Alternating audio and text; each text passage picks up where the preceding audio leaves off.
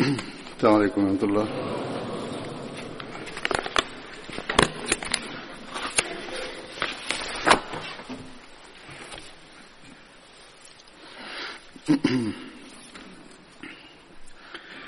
أشهد أن لا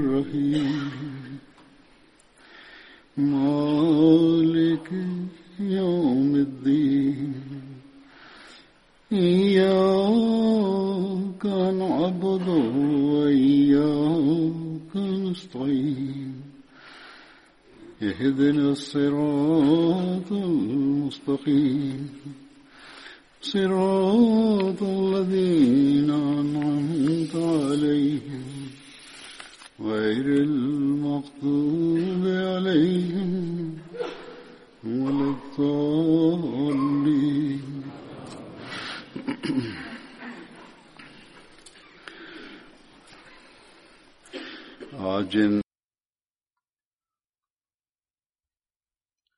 bismillahi rahmani rahim leo tena nitaeleza kuhusu masahaba walioshiriki katika mapigano ya badr na saba kwanza ni hadrat khirash radiallahu taala anhu. Na yeye alikuwa anahusika na kabila la banu jasham. Mama yake alikuwa anaitwa ume habib. Watoto wake walikuwa salama abdurahman na aisha hadrat khirash alishiriki katika mapigano ya badr na ohod na siku ya ohod alipata majeraha kumi. Alikuwa mahiri wa kurusha mishale katika badr hadrat khirash. Alimfunga abul as aliyekuwa mtoto mkwe wa mtume salallahu alih walih wasallam. Na saba wa pili ni hadrat ubaid bin tayihan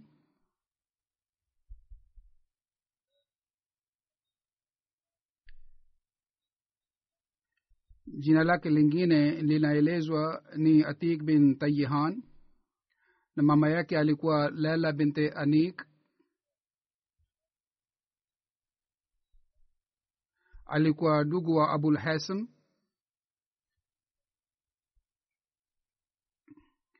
Alikuwa anahusika na abul hashal. Hadrat ubaid pamoja na masahaba sabini alishiriki katika tukio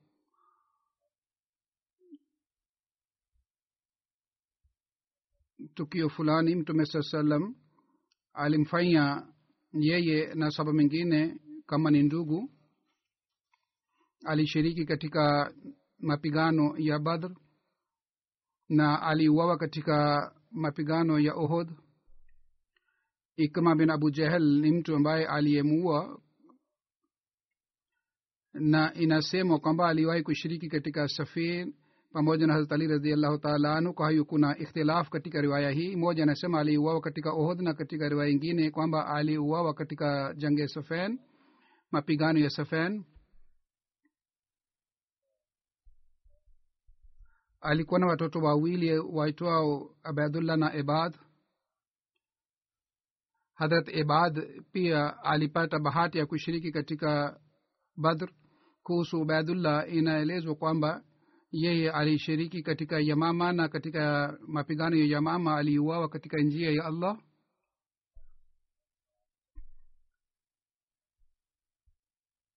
Na saba mingine ni abu abu hanna na malik bin amar ni jina lake na abulhanna ilikuwa lakabu yake. Yeye pia alipata bahati ya kushiriki katika badr kuhusu jina lake. Kuna ikhtilaf sawa na riwaya ingine inasema kwamba jina lake lilikuwa amir badala ya malik. Na lakabu yake abulhaba pia inaelezwa na abu haya pia inaelezwa kwamba alikuwa na lakabu hii. Lakini katika riwaya moja inaelezwa kwamba abulhaba walikuwa watu wawili. Mmoja alikuwa huyu na mwingine alikuwa mwingine. Hawa wote ni wale ambao hawakushiriki katika badr.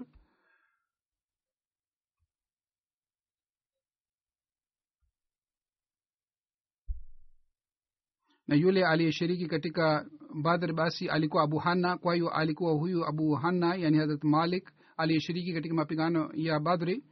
Kisha sahaba mwingine harat abdullah bin zaid bin saliba alikuwa anaitwa abdullah bin ansari lakabu yake ilikuwa abu muhammad baba yake alikuwa anaitwa zaid bin saliba na baba yake pia alikuwa sahaba wa mtume saa salam na alikuwa katika kabila la banu jisham alishiriki katika bete akba pamoja na masahaba sabini. Alishiriki pamoja na mtume muhammad salllahu alih walihi wasallam katika mapigano yote ikiwemo badr na ohod wakati wa ushindi wa makka alikuwa ameshika bendera ya banu haras bin khazraj. Abdullah bin zaid kabla ya kusilimu, silimu alikuwa anajua namna ya kuandika kiarabu kwa sababu wakati ule watu wachache tu walikuwa wakijua namna ya kuandika. Hayat abdullah bin zayad alikuwa mtu ambaye alikuwa najua watoto wake waliishi katika madina. Mtoto wake mmoja alikuwa anaitwa muhammad. Aliyezaliwa kutoka katika mke wake aitwaye sada na vile vile alikuwa na binti moja mama yake alikuwa kutoka yemen. Ndugu yake pia alipata bahati ya kushiriki katika badr. Na, mabin, na dada yake alikuwa naitwa kureba yeye pia alikuwa sahaba wa mtume saa salam harat abdullah bin zayad ni yule sahaba ambaye alionyeshwa maneno ya adhan katika ndoto na yeye alimwambia mtume saa salam kuhusu maneno haya ya adhan kwa kusikia ndoto yake. Mtume saa salam aliamur harat bilal kwamba yeye yeye atoe adhana katika maneno aliona abdullah katika uh, ndoto. Tukio hili lilitokea baada ya ujenzi wa msikiti wa nabii wa mtume salallahu alih waalihi wasallam maelezo yake yanapatikana hivi. Harat abu umer alikuwa katika amar uh, katika ansar. Yeye anasimulia kwa kupitia baba mdogo kwamba mtume salallahu alaihi waalihi wasallam alikuwa anafikiria namna gani tukusanye watu kwa ajili ya swala.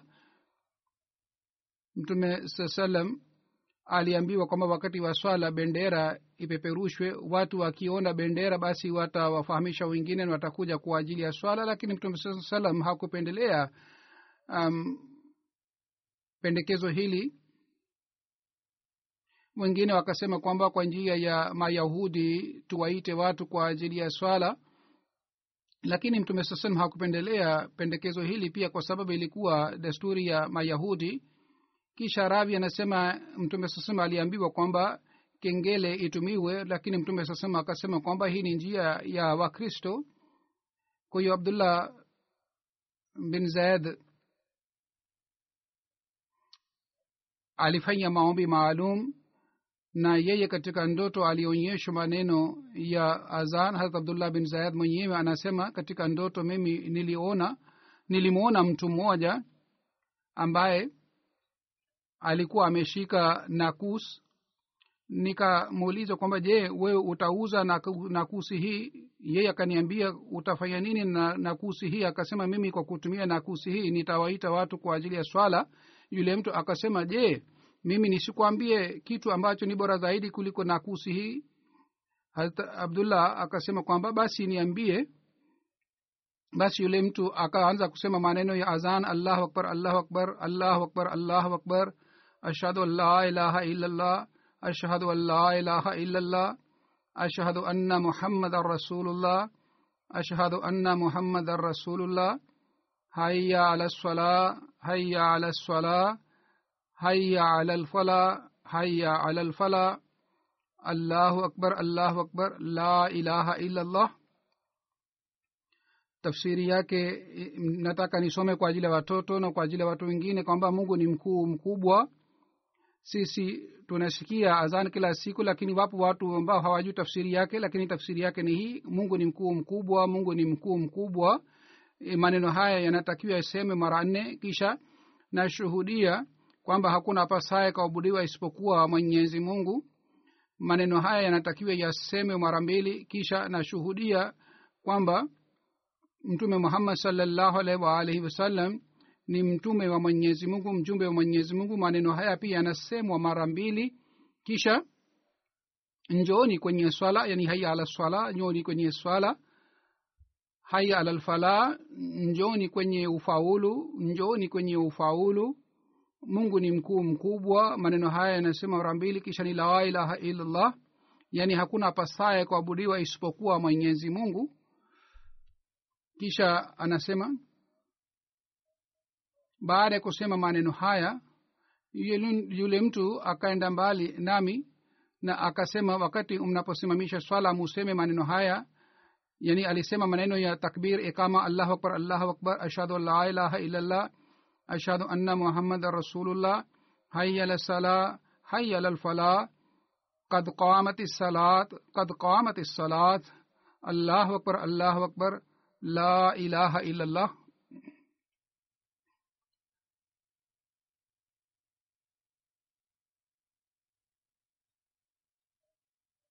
katika ekama pia kuna maneno ya adhan lakini ni neno moja tu ambalo ni tofauti yani swala imesimamishwa swala imesimamishwa kisha ni maneno mungu ni mkuu mkubwa mungu ni mkuu mkubwa.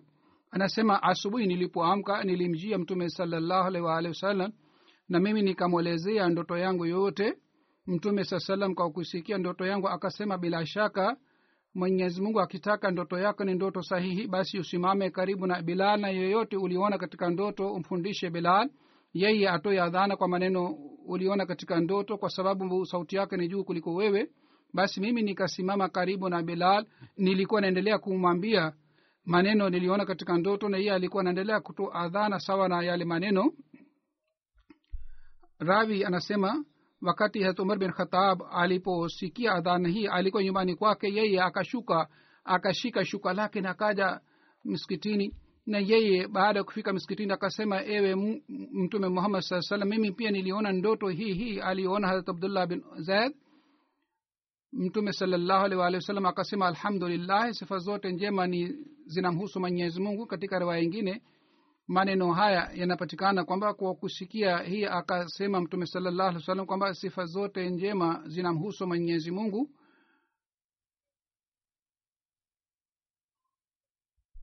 katika kitabu sirat khataman nabiyin hazmiza bashir ahmed saib ameeleza tukio hili na ameongeza maneno kadhaa na ameandika tukio hili kutoka katika vitabu vya historia. Hazmiza bashir ahmed saib anasema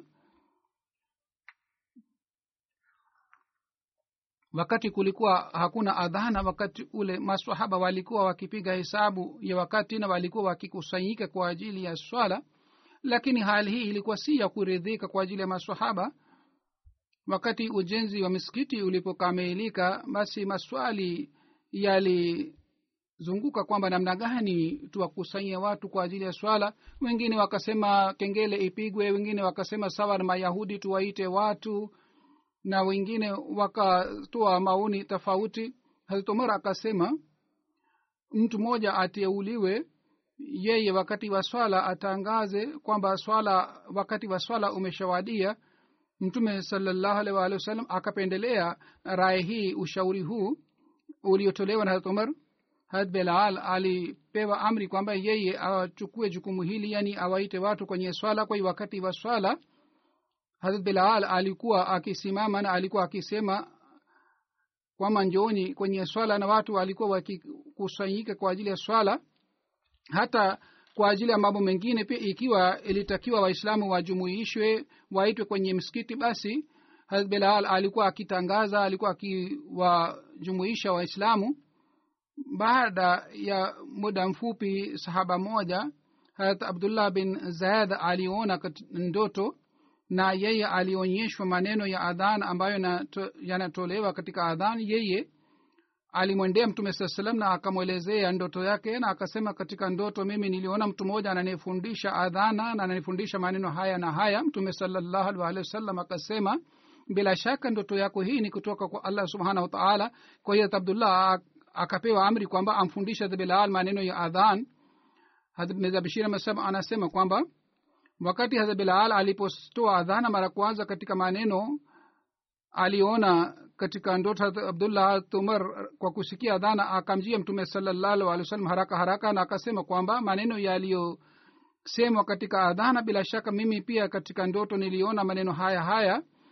Na katika riwaya ingine imeelezwa kwamba wakati mtume salallahu aliposikia maneno ya adhan akasema sawa na maneno haya mimi nimeshapata wahi pia kutoka kwa allah subhanahu wa taala bashir bin muhammad anasimulia kutoka kwa, kwa kupitia baba yake kwamba harat abdullah bin zayad aliyeonyeshwa maneno ya adhan yeye alitoa mali yake yote katika njia ya allah subhanahu wa taala.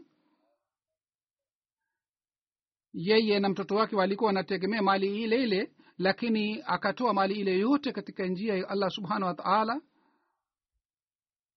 Yani jaidadi yake yote akajitolea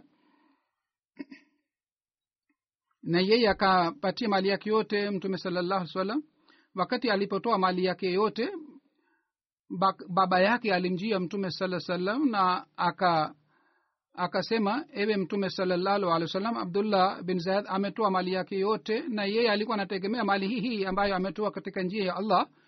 Mtume saa salam akamuita harat abdullah bin zaid na akamwambia bila shaka mwenyezi mungu ameshakubali sadaka yako ambayo umetoa. Ile mali uliotoa basi mungu ameshakubali ameshapokea. Lakini wewe umpatie mali yako hii baba ma, wazazi wako na wapatie mali yote wazazi wako. Hadrat bashir bin muhammad hadrat bashir bin muhammad anasema kwamba mali ile baadaye ikawa urithi wa wazazi wake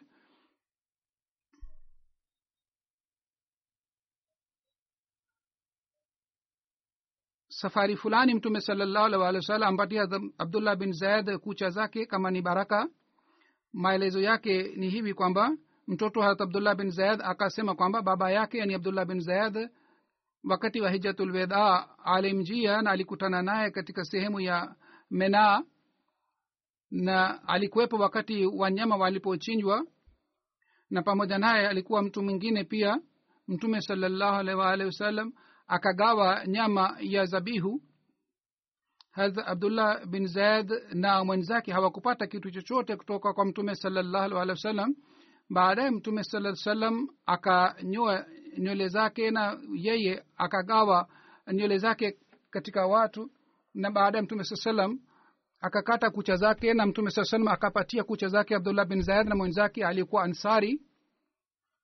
Harat aisha raziallah taala anha anasimulia mtu mmoja alimjia mtume sala salam na akasema ya rasulllah salllahu alih waalihi wasallam wallahi bila shaka wewe ni mpendwa zaidi kuliko nafsi yangu. Mimi nakupenda zaidi kuliko nafsi yangu. Bila shaka wewe ni mpendwa zaidi kuliko ahali zangu. Bila shaka wewe ni mpendwa zaidi kuliko watoto wangu pia.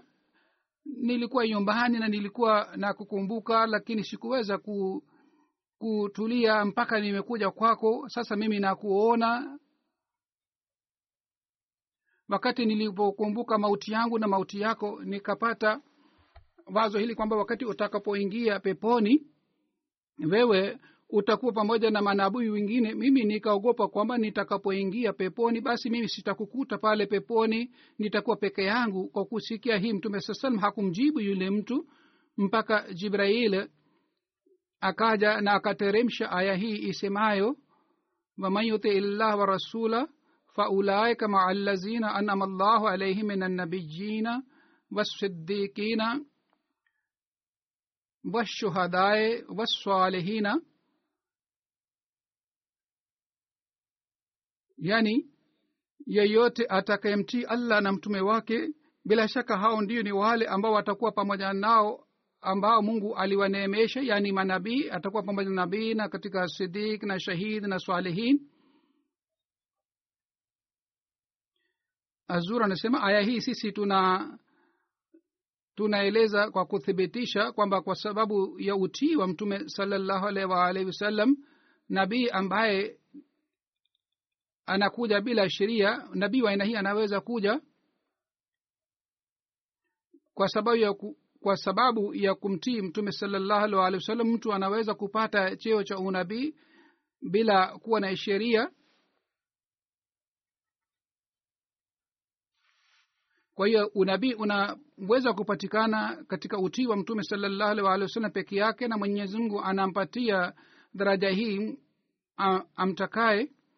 Na kuhusu masihi aliahidiwa mtume muhammad saa salam mwenyewe alisema atakuwa nabii wa mwenyezi mungu. Kwa hiyo sisi wanajumuia tunaamini kwamba mtume sainam alahi salatu wassalam chini ya utumishi wa mtume salallahu alih walih wasallam alikuwa nabii wa mungu bila kuwa na sheria. Ikiwa tunaamini hivi basi jambo hili sio dhidi ya khatama nabiyina bali kwa sababu ya imani hii heshima ya mtume saa salam inazidi badala ya kupungua yaani mtu anaweza kupata unabii kwa sababu ya kumfuata mtume salllahu alaihi waalihi wasallam peke yake ikiwa tunafanya maana hii. Sio kwamba sisi tu tunafanya maana hii bali katika qurani tukufu pia maana hii imeelezwa na imam raghi pia amefanya maana sawa na maana ya jumuiya. Amesema baada ya mtume muhammad saa salam kwa sababu ya kumfuata mtume saa nabii anaweza kuja ambaye hana sheria yani bila sheria nabii anaweza kuja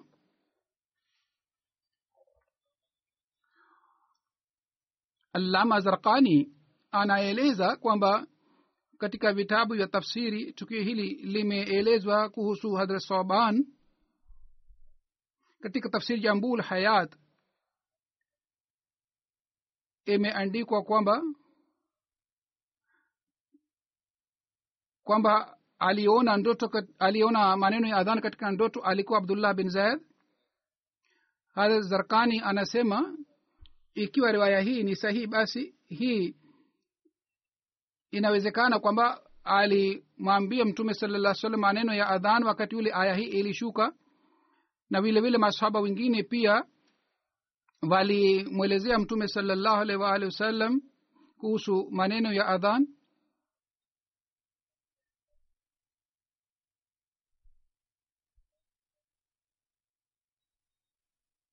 na maelezo mengine yameelezwa kwamba soban alikuwa hawezi kukaa mbali na mtume salallahu waalihi wasallam. Siku moja yeye alipomjia mtume saa salam rangi yake ilikuwa imebadilika na ilionekana waziwazi usoni mwake kwamba ana huzuni. Mtume saa salam kwa kuona hali akamuuliza kwamba kwa sababu gani wewe unahuzunika na rangi uso wake wako umebadilika yeye akasema hazur mimi sina maradhi yoyote wala sina ugonjwa wowote isipokuwa nina wasiwasi hii tu kwamba mii sikuweza kukuona. Yaani kwa muda fulani mimi sikuweza kuja kwako.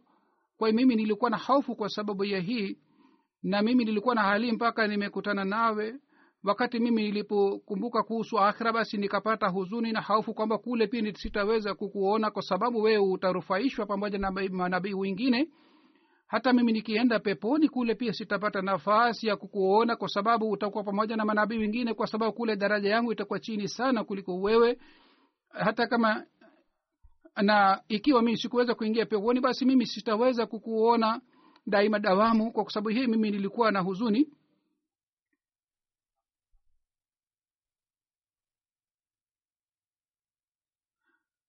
Allama zarkani anasema harat abdullah bin zayad alikuwa anafanya kazi katika bustani yake. Mtoto mmoja mtoto wake mmoja akamjia na akampatia habari hii kwamba mtume salallahu alaihi walih wa sallam amefariki. Yeye kwa kusikia hii akasema e mola wangu e mola unifanye kipofu ili mimi siwezi kumwona mtu mwingine baada ya mtume muhammad salllahu alih walih wa sallam katika shara zarakani imeandikwa kwamba baadaye yeye akawa kipofu na alikuwa hawezi kuona kwa sababu ya dua yake. Kuhusu kifo chake imeandikwa kwamba abdullah bin zaid kuhusu kifo chake kuna ikhtilafu. Wengine wanasema kwamba alifariki baada ya ohod lakini wengi wanasema abdullah bin zaid alishiriki katika mapigano yote pamoja na mtume waalihi wasallam. Na yeye alifariki wakati us, wakati wa uhalifa hadrat usman raziallah taala anhu na alifariki katika mji wa madina. Na inaonekana sawa na matukio mengine kwamba alifariki wakati wa usman. Na wakati alipofariki umri wake ulikuwa miaka sitini na nne na jeneza yake iliongezwa na usman raziallahu taala anhu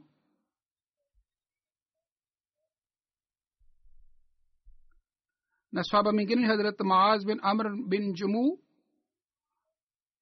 Alikuwa kutoka katika kabila la banu salama. Aliwahi kushiriki katika bekte akbasania badar na ohod na baba yake amr bin jumu alikuwa sahaba wa mtume saa salam alishiriki katika ohod mama yake alikuwa naitwa hind binti amr. Muhammad bin umar wakdi anasema kwamba ndugu yake muawaz bin amr pia alishiriki katika badr. Mke wake alikuwa anaitwa subata bin, binti amr. Alikuwa katika kabila la banu saida. Na alikuwa na mtoto mmoja abdullah na umema binti. Hadrat maaz alishiriki katika bete akbasania lakini babu yake wakati ule bado alikuwa mshirikina katika sirat ibni hisham ime imeelezwa tukio jinsi baba, baba yake aliposilimu yani tukio la kusilimu kwa baba yake imeelezwa kwamba wakati wak, watu waliporudi madina baada ya baadhi akbasania wakaeleza sifa za islam. Wakati ule wazee wa kule walikuwa wanafuata ushirikina na mmoja wao alikuwa amr bin jumu. Mtoto wake maaz bin amr alishiriki katika bathi akbasania wakati ule alifanya baiati ya mtume salllah alih walih wa amr bin jumu alikuwa miongoni wa viongozi wa kuresh katika viongozi wa maansar na alikuwa na sanamu nyumbani kwake na alikuwa anaitwa manat Am, amr bin jumu alikuwa akiambudu sanamu lakini wakati wa beti akbasania vijana kadhaa waliposilimu mmoja wao alikuwa maaz bin amr pia ambaye alisilimu. Alikuwa miongoni mwa wale vijana ambao waliosilimu na walishiriki katika akbasania basi hawa vijana wakaingia, waka katika nyumba ya amr bin jumu na wakachukua sanamu yake. Na wakatupa sanamu yake katika shimo wakati asubuhi amr bin jumuu alipoamka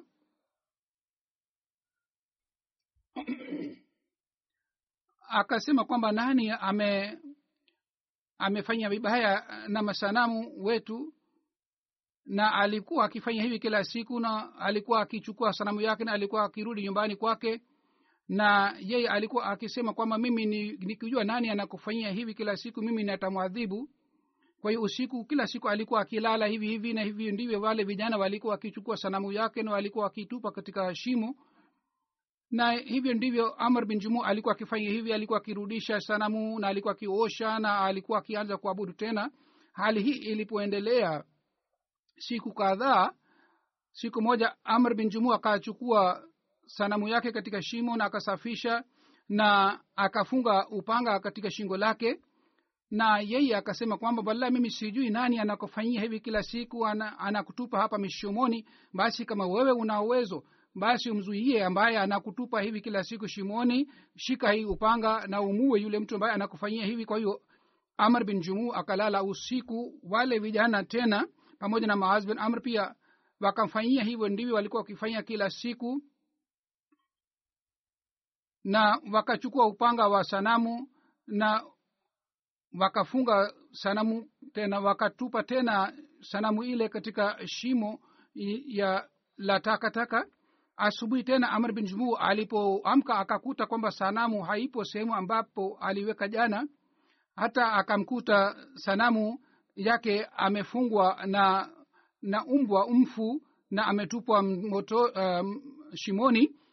Alipoona hali hii yeye akagundua kwamba yeye amekosea kwa wale vijana wakamhubiri basi kwa fadhila za mwenyezi mungu amar bin jumu pia akasilimu. Aka yeye akasilimu kwamba sanamu hakuweza kujilinda hakuweza kutumia upanga namna gani huyu anaweza kunilinda mimi.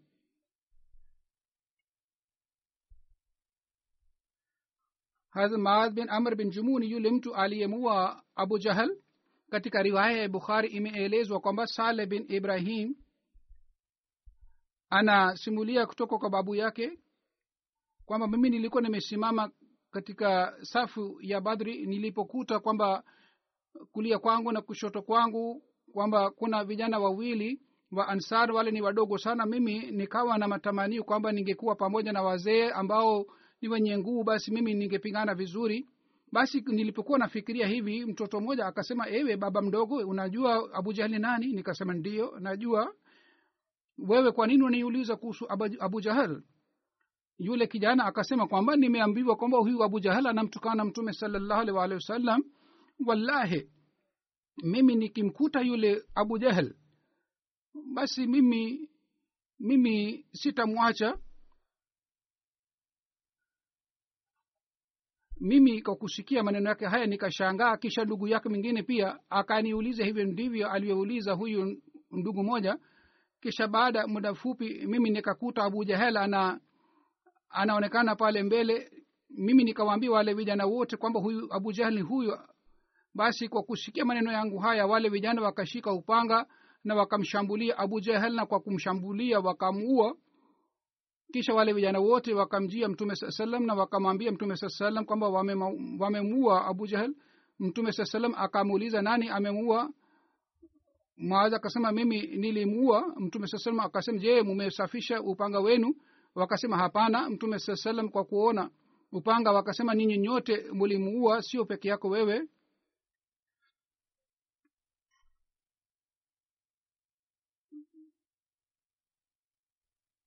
Na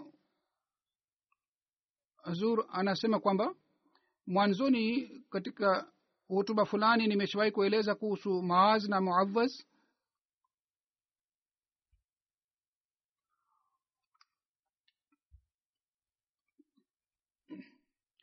kuhusu uh, tukio la kuwawa kwa abu jahel limeelezwa katika vitabu vya tafsiri mbalimbali mbali.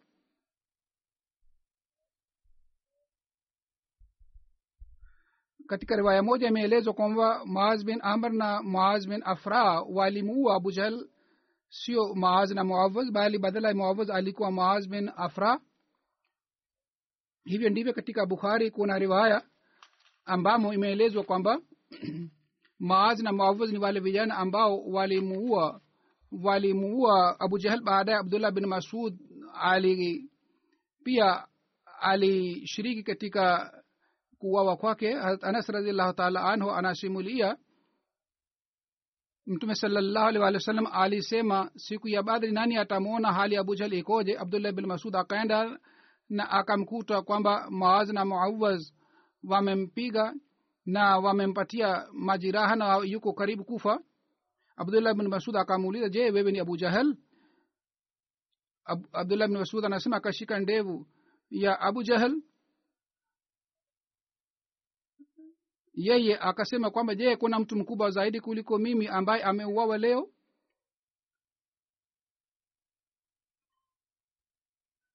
Kwa hiyo riwaya hizi zote mbili zinapatikana majina mawili ni ya maaz lakini katika riwaya ingine jina moja ni ya maaz na jina lingine ni muavas kwa vyoyote hara sayid zainul abidin waliullah shah saheb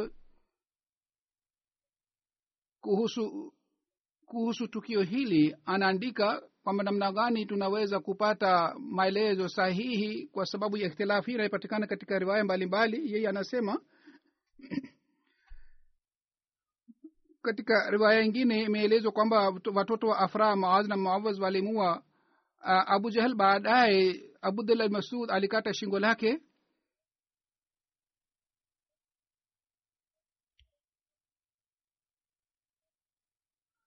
Katika riwaya ingine imeelezwa kwamba maaz bin amr na maaz bin afra muawaz pia alishambulia baadaye. Kwa hiyo riwaya hizi mbalimbali zinapatikana katika vitabu vya hadithi lakini katika fathul bari imeandikwa kwao huenda hawa wote watatu walishambulia abu jahal na walimuua alama badrudin adin ani anaeleza kuhusu tukio hili maaz bin afra na maaz bin um, amr na abdullah na abdullah bin masud. Hawa ni watatu ambao wali walimuua abu jahal na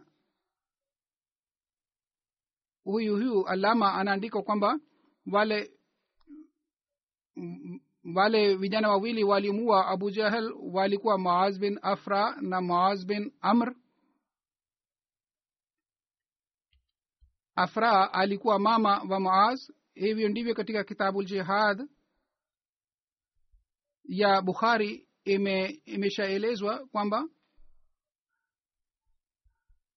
maaz bin amr ni yule ambaye alikata mguu wa abu jahl. Baadaye muawaz alimua baadaye. Baadaye walimwacha na yule bado alikuwa hai. Kisha baadaye abdullah bin masud akamshambulia tena na akakata shingo lake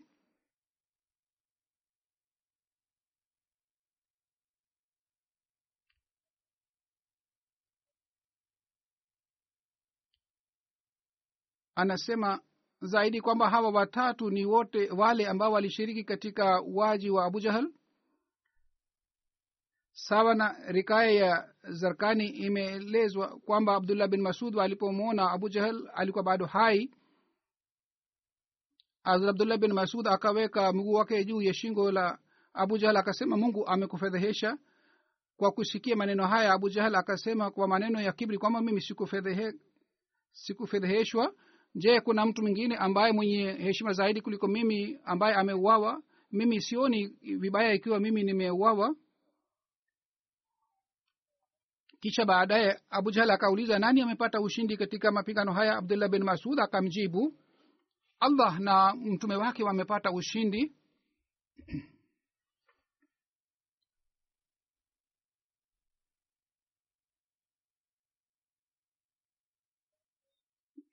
katika riwaya ingine imeelezwa hivi abu jahel akasema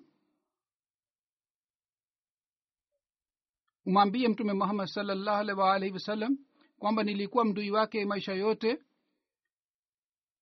lakini leo uadui ule umezidi zaidi badala ya kupungua.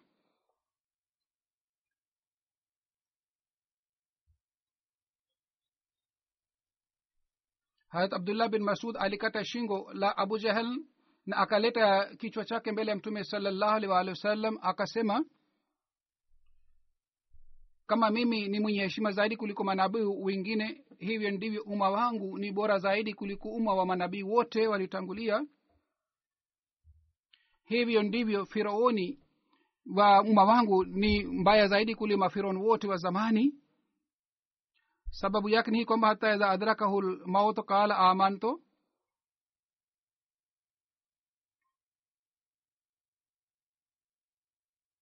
yani firauni wa musa alipokuwa karibu kughariki wakati ule yeye akasema mimi naamini na naamini mungu ni mmoja na mimi naamini mungu wa wana waisraeli lakini huyu firaoni wa, wa, wakati wangu ni mbaya zaidi kuliko yeye. Na firaoni hii amezidi zaidi kuliko uadui kama wakati wa kufa alisema maneno mabaya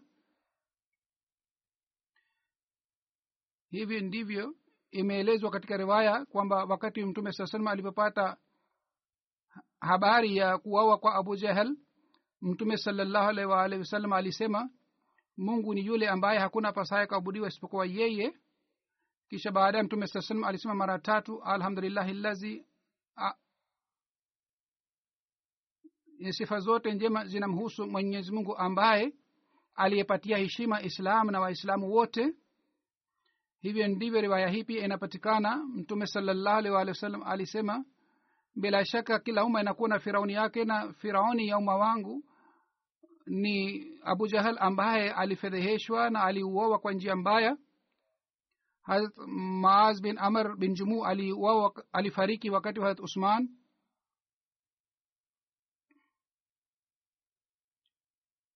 Maaz bin amr bin jumu alipata jiraha siku ya badri na mpaka uh, wakati wa uhalifa usman alikuwa mgonjwa na wakati wake alifariki usman aliongoza jeneza yake kisha alizikwa katika jannatulbaqi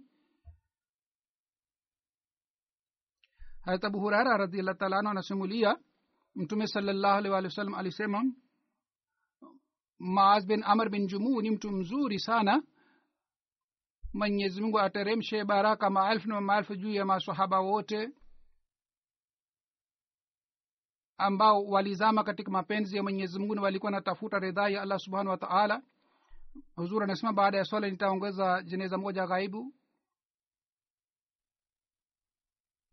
ambayo ni ya malak sultan harun khan saheb tarehe ishirina saba ya machi katika mji wa islamabad amefariki. Ina lillahi wa ina ilahi rajiun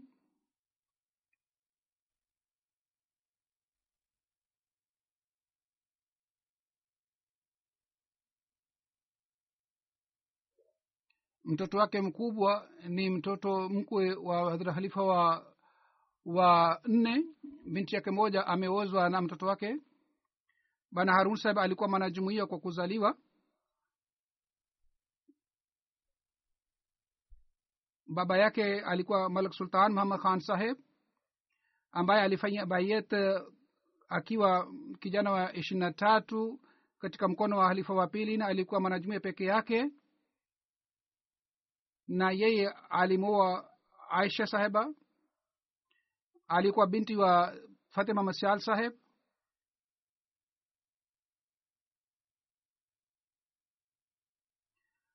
familia yake ilikuwa familia yenye heshima sana ya mkoa wa punjab امیر محمد خان علی کو گورنر و پاکستان upande wa magharibi alikuwa ndugu wa karnal sultan muhammad saheb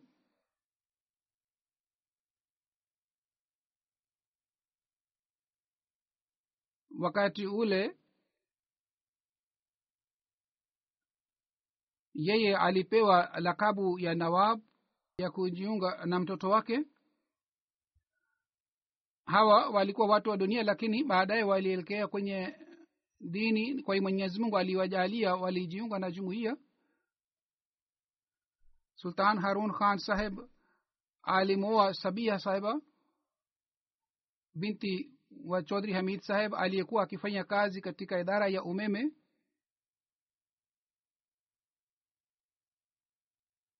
Halifa watatu aliongoza aliitangaza ndoa yao. Wakati wa kutangaza ndoa halifa watatu alisema chodhri chodhri fatima masial saheb ambaye alikuwa mbashiri mkuu wa uingereza. Kuhusu yeye anasema chodhri fatima masial saheb amenifanyia esani kubwa sana yani halifa watatu alisema maneno haya. Wakati nilipokuwa mdodo, mdogo na nilikuwa sina udhoefu yeye alinipatia udhoefu sana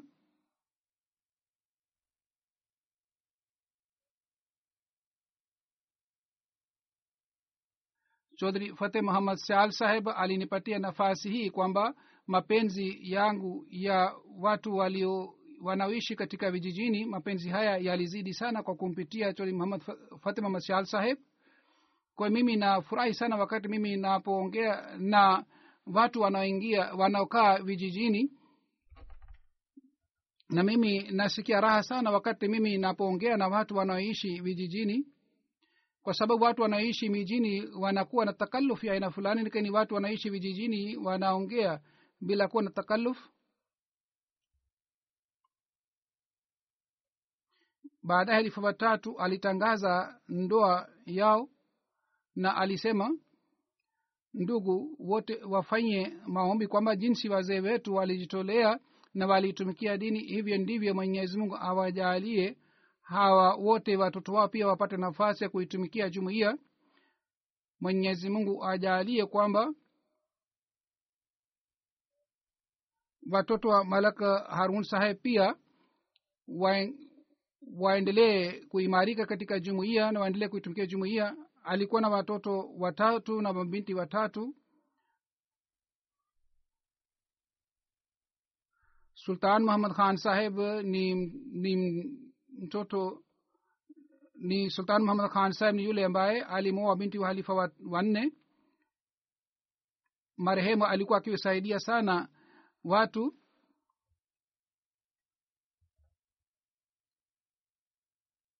Na watu amesema kwamba sisi tulikuwa tukisikia tupo chini ya ulinzi kwa sababu ya sultan malik harun khan sahib lakini sasa kwa sababu ya kufa kwake tunaona kwamba hatutakuwa na ulinzi. Yeye alikuwa alikuwa akiwahudumia sana watu. Dada yake rashda sial saheba anasema sultan harun khan saheb ambaye ni ndugu yangu alikuwa na sifa chungu mzima alikuwa na ghara sana ya jumuiya. Alikuwa tayari kutoa nafsi yake kwa ajili ya ukhalifa.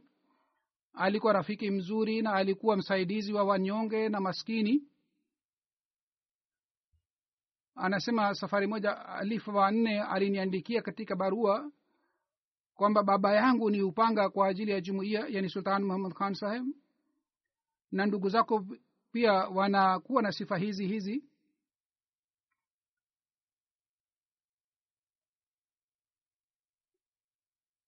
Mahali ambapo alikuwa akiishi kule watu walijenga uadui na chuki dhidi ya jumuiya na baadhi ya wakati uadui huu unapatikana kwa sababu ya mali pia lakini kule alikuwa na uadui kwa sababu ya imani yake. Halifa watatu alimwambia kwamba utapigwa risasi lakini hutapata madhara. Na tuliona maneno haya ya halifa watatu yalitimia saba. Yeye alishambuliwa sultan harun saheb alipigwa risasi lakini risasi zote zilipiga juu ya kichwa chake lakini yeye hakupata majiraha hata kidogo kwa hiyo mwenyezi mungu alimlinda kwa njia ya muujiza. Alikuwa akisaidia sana wanyonge. Malak sultan rashid khan sahab ambaye ni kaka yake anasema baba yukafariki kwa baba yetu huyu ndugu yetu alikuwa akitusaidia wakati wote nilipokuwa na hitaji na wakati wote tulipopata nafasi ya kutumikia jumuiya yeye alikuwa anatanguliza alikuwa anatangulia safari moja ofisi moja akamwambia kwamba wewe unamwamini kiongozi wako halifa wako kiasi gani? Yeye akasema mimi mimi nimejenga ma, mapenzi kama ni chuma yaani mimi nimejenga mapenzi ya hali ya juu na uhalifa yeye wakati halifa wanne alipoenda karachi alikuwa pamoja naye? Katika barua moja halifa wanne aliyoniandikia halifa wanne alisema kwamba yeye ni jarnal wa jumuiya na vilevile alisema huyu ni upanga wa jumuiya. Ikiwa kuna swali la nafali yake ya usiku na usomaji wa kurani tukufu watu wengi labda hawajui kwa sababu yeye alikuwa haelezi lakini mimi nimeshuhudia kwamba alikuwa akisali tahajud bila kukosa. Kaka yake anasema hata mimi pia labda nisingejua hali yake. Lakini elfu mbili kumi na sita tulipata nafasi ya kulala katika chumba moja kwa sababu nilikuwa na nauguliwa. Kwa hiyo yeye kwa ajili ya kuniangalia mimi alilala pamoja nami katika chumba moja lakini nilimkuta alikuwa anasoma kurani tukufu kila siku na anaswali tahajud mimi nilimwambia kwamba kwa nini unapata udhia kwa sababu ya kunihudumia mimi tunaweza kumchukua mtumishi. Yeye akasema kwamba ikiwa mimi nipo kwa nini tisi tumchukue mtumishi? Yeye alijenga shule kama tisa au kumi. Wakati wote alipopata nafasi ya kuitumikia yeye alitumikia hata safari moja wakati mapato yake alikuwa kidogo alifanya kazi pamoja na watumishi alishiriki ali, ali katika ujenzi na yeye haku hakujionyesha kwamba yeye ni ni mtoto wa mtu mtajiri sana. Binti yake mahmuda sultana anasema baba yetu alikuwa amejenga mahusiano ya hali ya juu na uhalifa sisi tulipata mafunzo kutoka kwake kwamba tunatakiwa tumtegemee allah subhanahu wa taala na mnatakiwa mfanyie maombi katika maisha yenu. Ikiwa hamfanyie dua basi hamwezi kupata ufaulu. Alikuwa akimtegemea mungu sana alikuwa mtu mshujaa sana. Yeye alikuwa hamwogopi mtu yeyote isipokuwa mungu peke yake. Hivyo ndivyo mtoto wake sultan muhammad khan anasema baba yangu alifanya kazi ya chariti sana amejenga shule kama nane. Vile vile alitoa shamba kwa ajili ya makaburi alitoa shamba kwa ajili ya shule nane. Vile vile aliwapatia ajira watu wengi sana. Alikuwa anawasaidia watu. Mwenyezi mungu amghofirie na amrehemu marehemu na mungu awajalie watoto wake. Pia waendelee kubaki juu ya mema na waendelee kujenga mahusiano na ukhalifa. Amin. Kama niliyosema baada ya swala nitaongoza jeneza yake ghaibu insha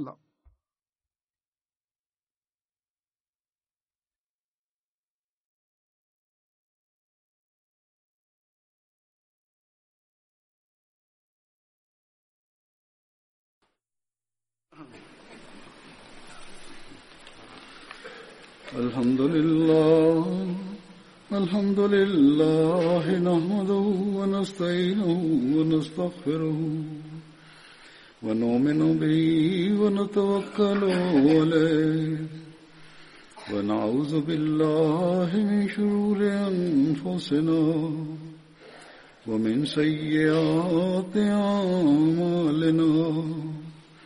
من يهده الله فلا مضل له ومن يضلل فلا هادي له.